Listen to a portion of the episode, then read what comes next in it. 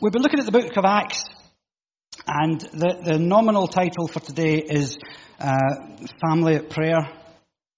Um, yeah, it is. So it's not 100% clear. Uh, it will be available on social media platforms of your choice later on. Um, I looked through the book of Acts. Modern technology is wonderful. You can go onto a, a thing called Bible Gateway or something like that. Just pop a word in, tell it to search for it, and it comes up with hundreds of references. And then you can filter that down. I looked at the word prayer, praise, prayed um, in Acts, and it came up with dozens and dozens of references. So rather than going through every single one of them, which would be great fun, but would take us probably till next week without going home, um, I'm just going to read out a few of the highlights.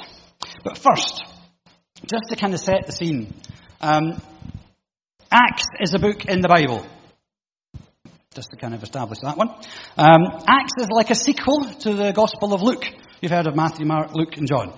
So Acts uh, was written probably, they think, by the same chap that wrote Luke, probably Luke, who was the, I presume, a doctor, so quite a smart fella. Um, and this is his kind of follow up to his gospel. And it takes place just after the resurrection, just after Jesus has ascended back into heaven, and then the church is kind of sitting around going, Oh, what now? And Luke tells us. So it's, it's often seen as the history of the early church. I think the phrase early church is hilarious, because those of us who've been around churches for long enough know that church is never early. it's always at least 20 minutes later than you think it's going to be. Speaking of which, uh, sorry, I'm just going to moan ever so slightly. We start here at half past ten on a Sunday morning. Just letting you know that. Half past ten.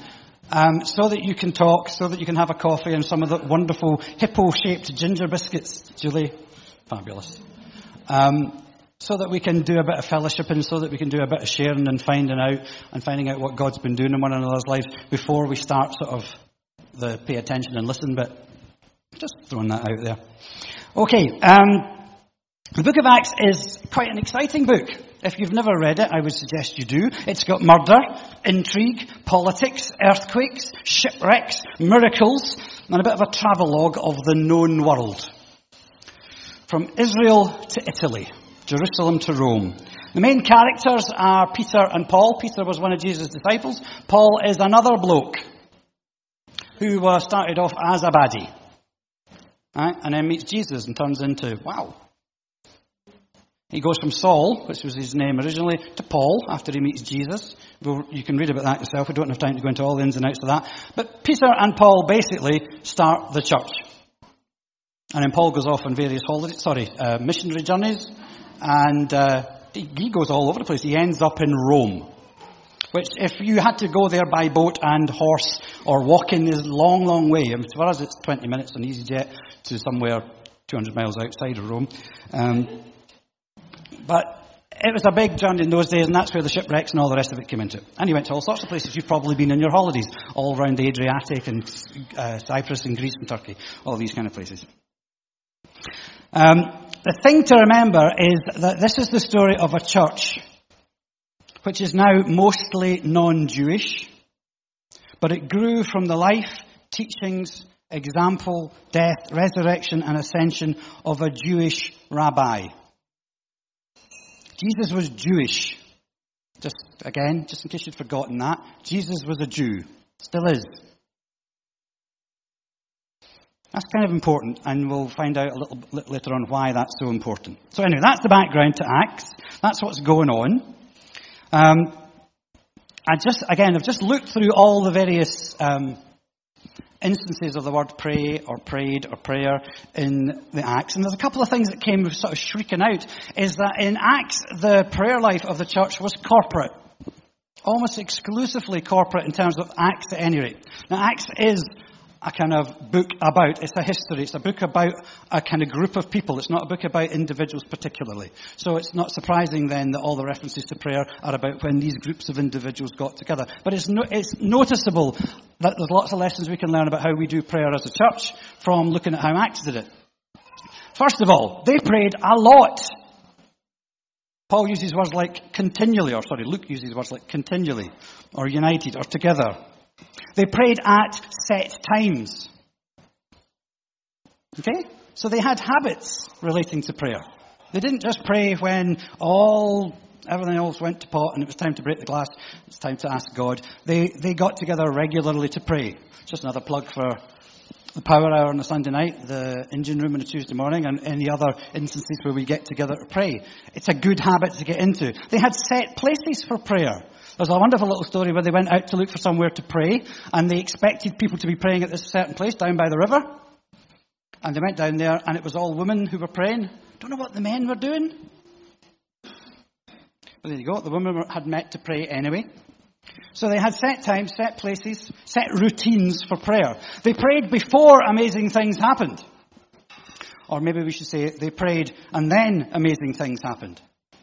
They prayed after amazing things had happened. As sometimes you forget to do.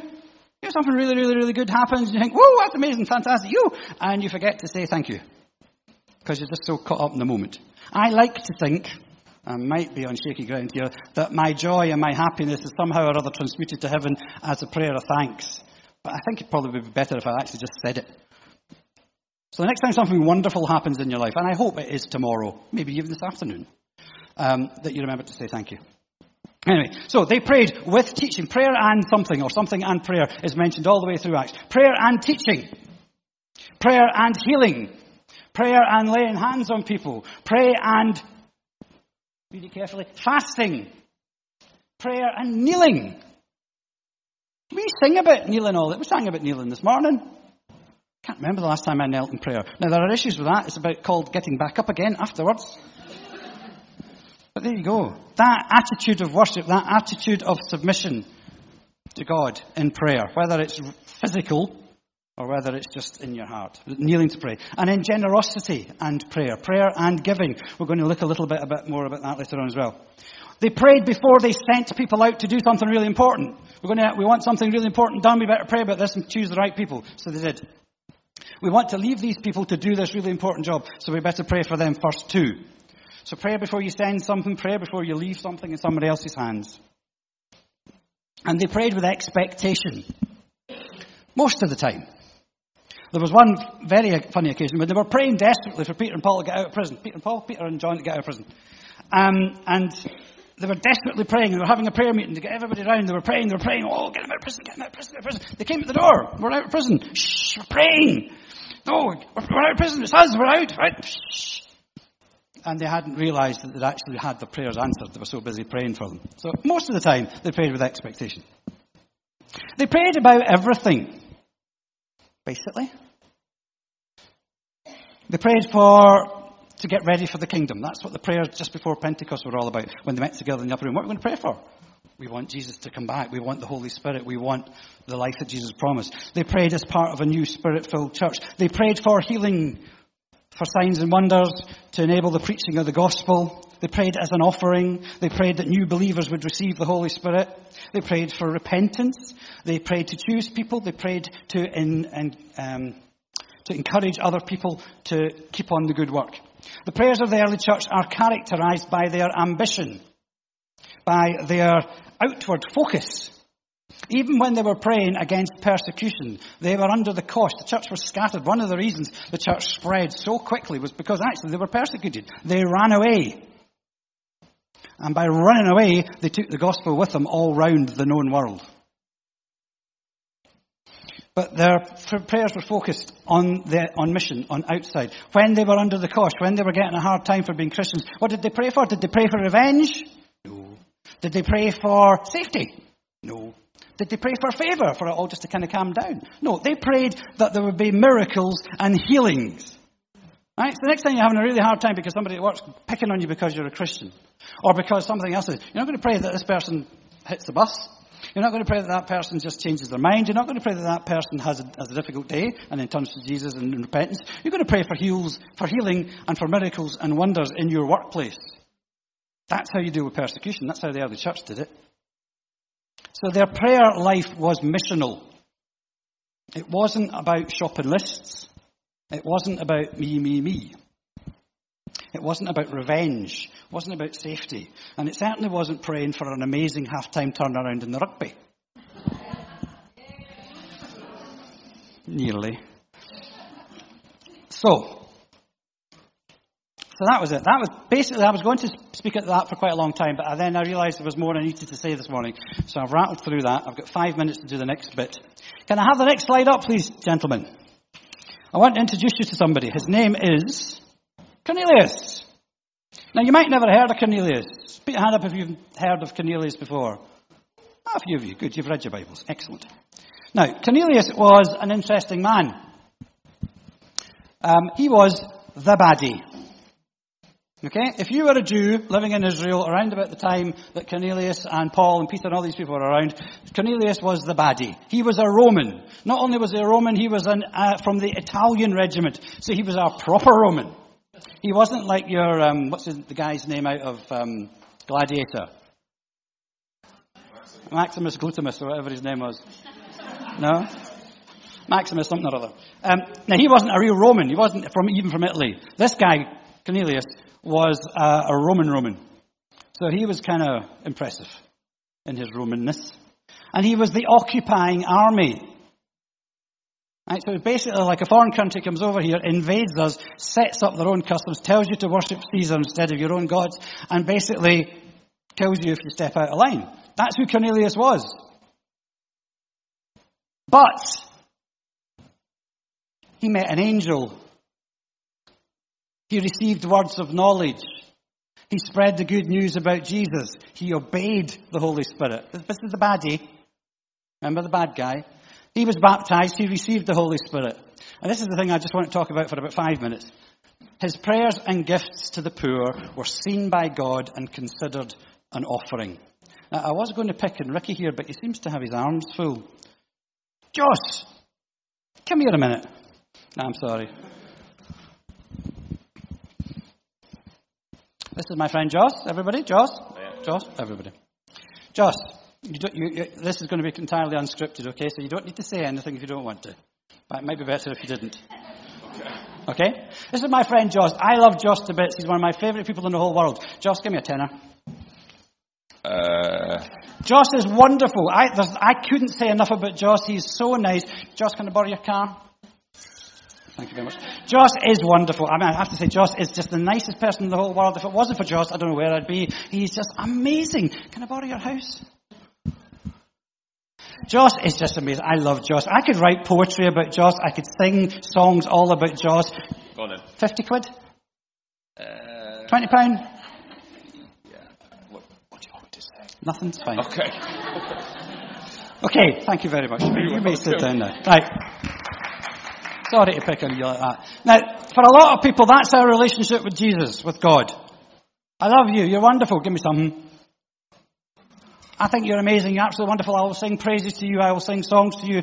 And if you do this for me, I love you, Jesus, because you have done this for me. I love you, Jesus, because I want, I need, can I have, please? And that's our relationship. Now, if I had a real relationship like that with anybody, it would be disastrous.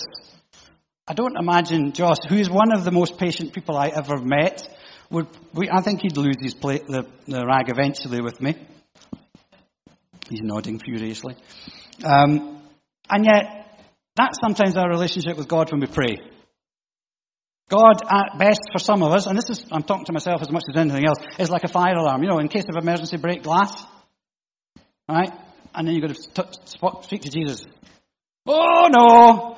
It's all over the place again. Break the glass. Jesus, help! Do this for me. Stop this from happening. You know, get me a parking space.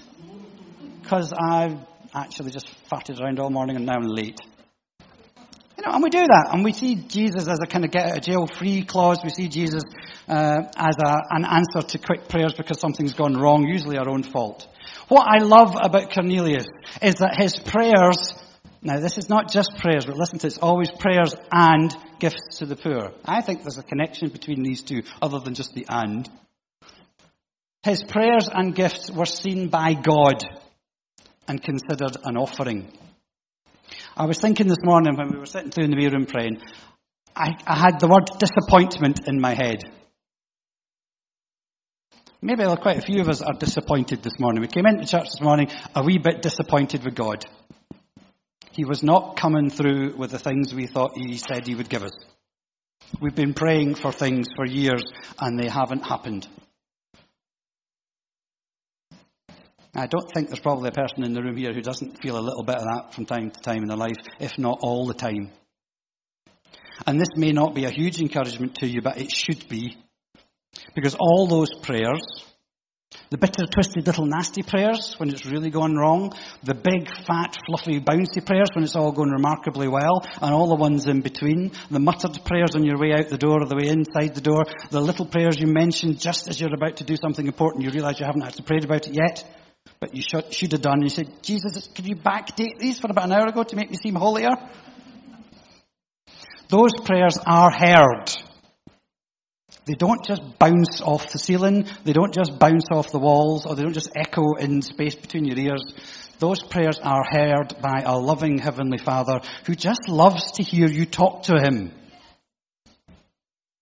It's not really about the answers.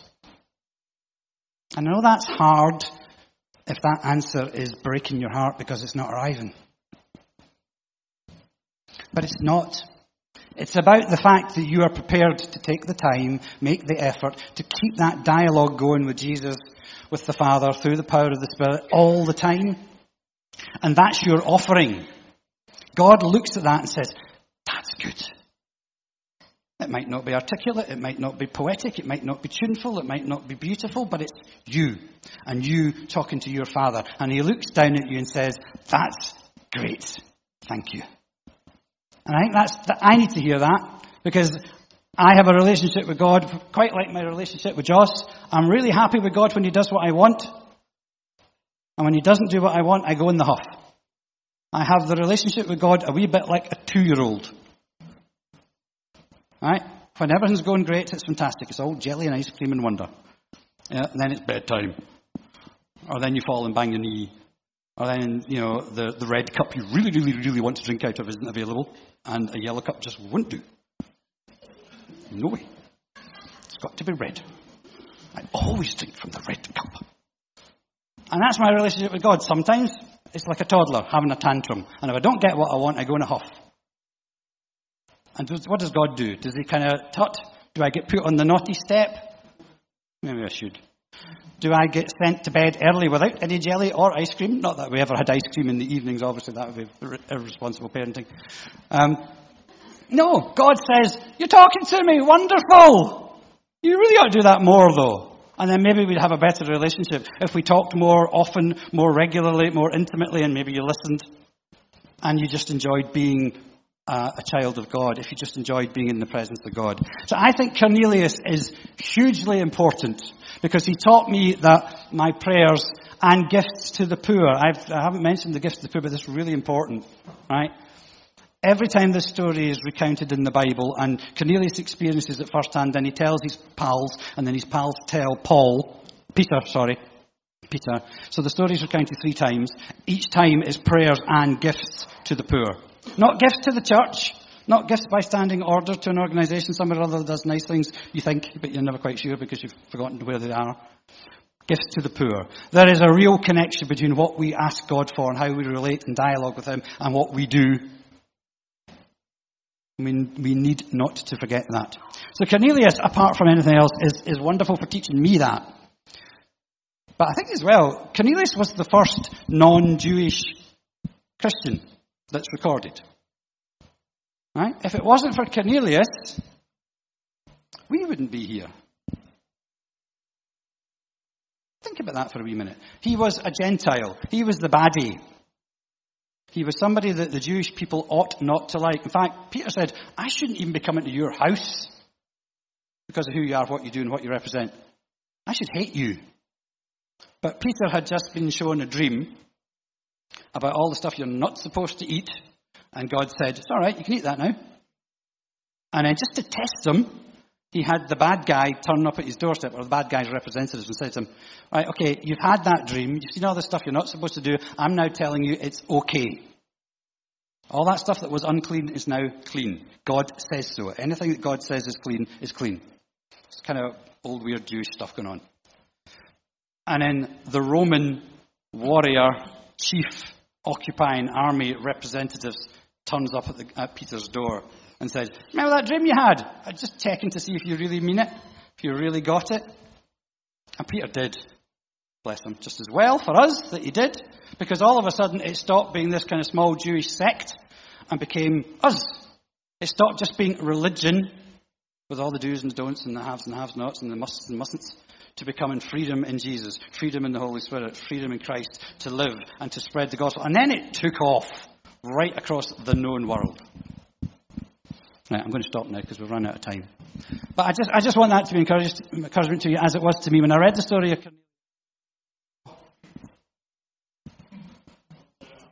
Is that, that's it? Get 50p? Meters gone.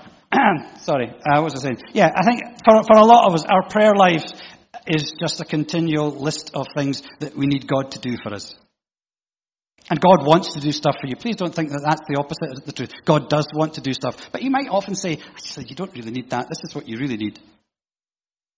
You know, uh, or you might say, wait. But those prayers are, not, are never ignored. They are never unheard. All the prayers you make are heard. And they're counted as an offering to God. Not, no such thing as a wasted prayer. Not one. I think we should pray. Father God, if every utterance that comes out of our mouth directed to you is an offering, then perhaps our offering is a bit rubbish and a bit occasional and perhaps sometimes a wee bit brief. So, Father, encourage us to pray more. Fill our hearts with a desire to talk to you. That's all it is. You want relationship with us. You know what's on our minds. You know what we're already thinking. You know what we're going to ask for. You just want us to talk to you. So, Father, give us that desire to do that. Give us a desire to hear you speaking in the gaps between our requests to you. And Father, give us as well a desire to read the Bible. You know, for those of us who saying, God never says anything to me. I don't hear anything. You have communicated so loud and so clear in this book that you've given us. Help us to read that to see what it is you want us to do. But Father, help us to talk, to communicate, to listen, and to have a relationship with you. Amen.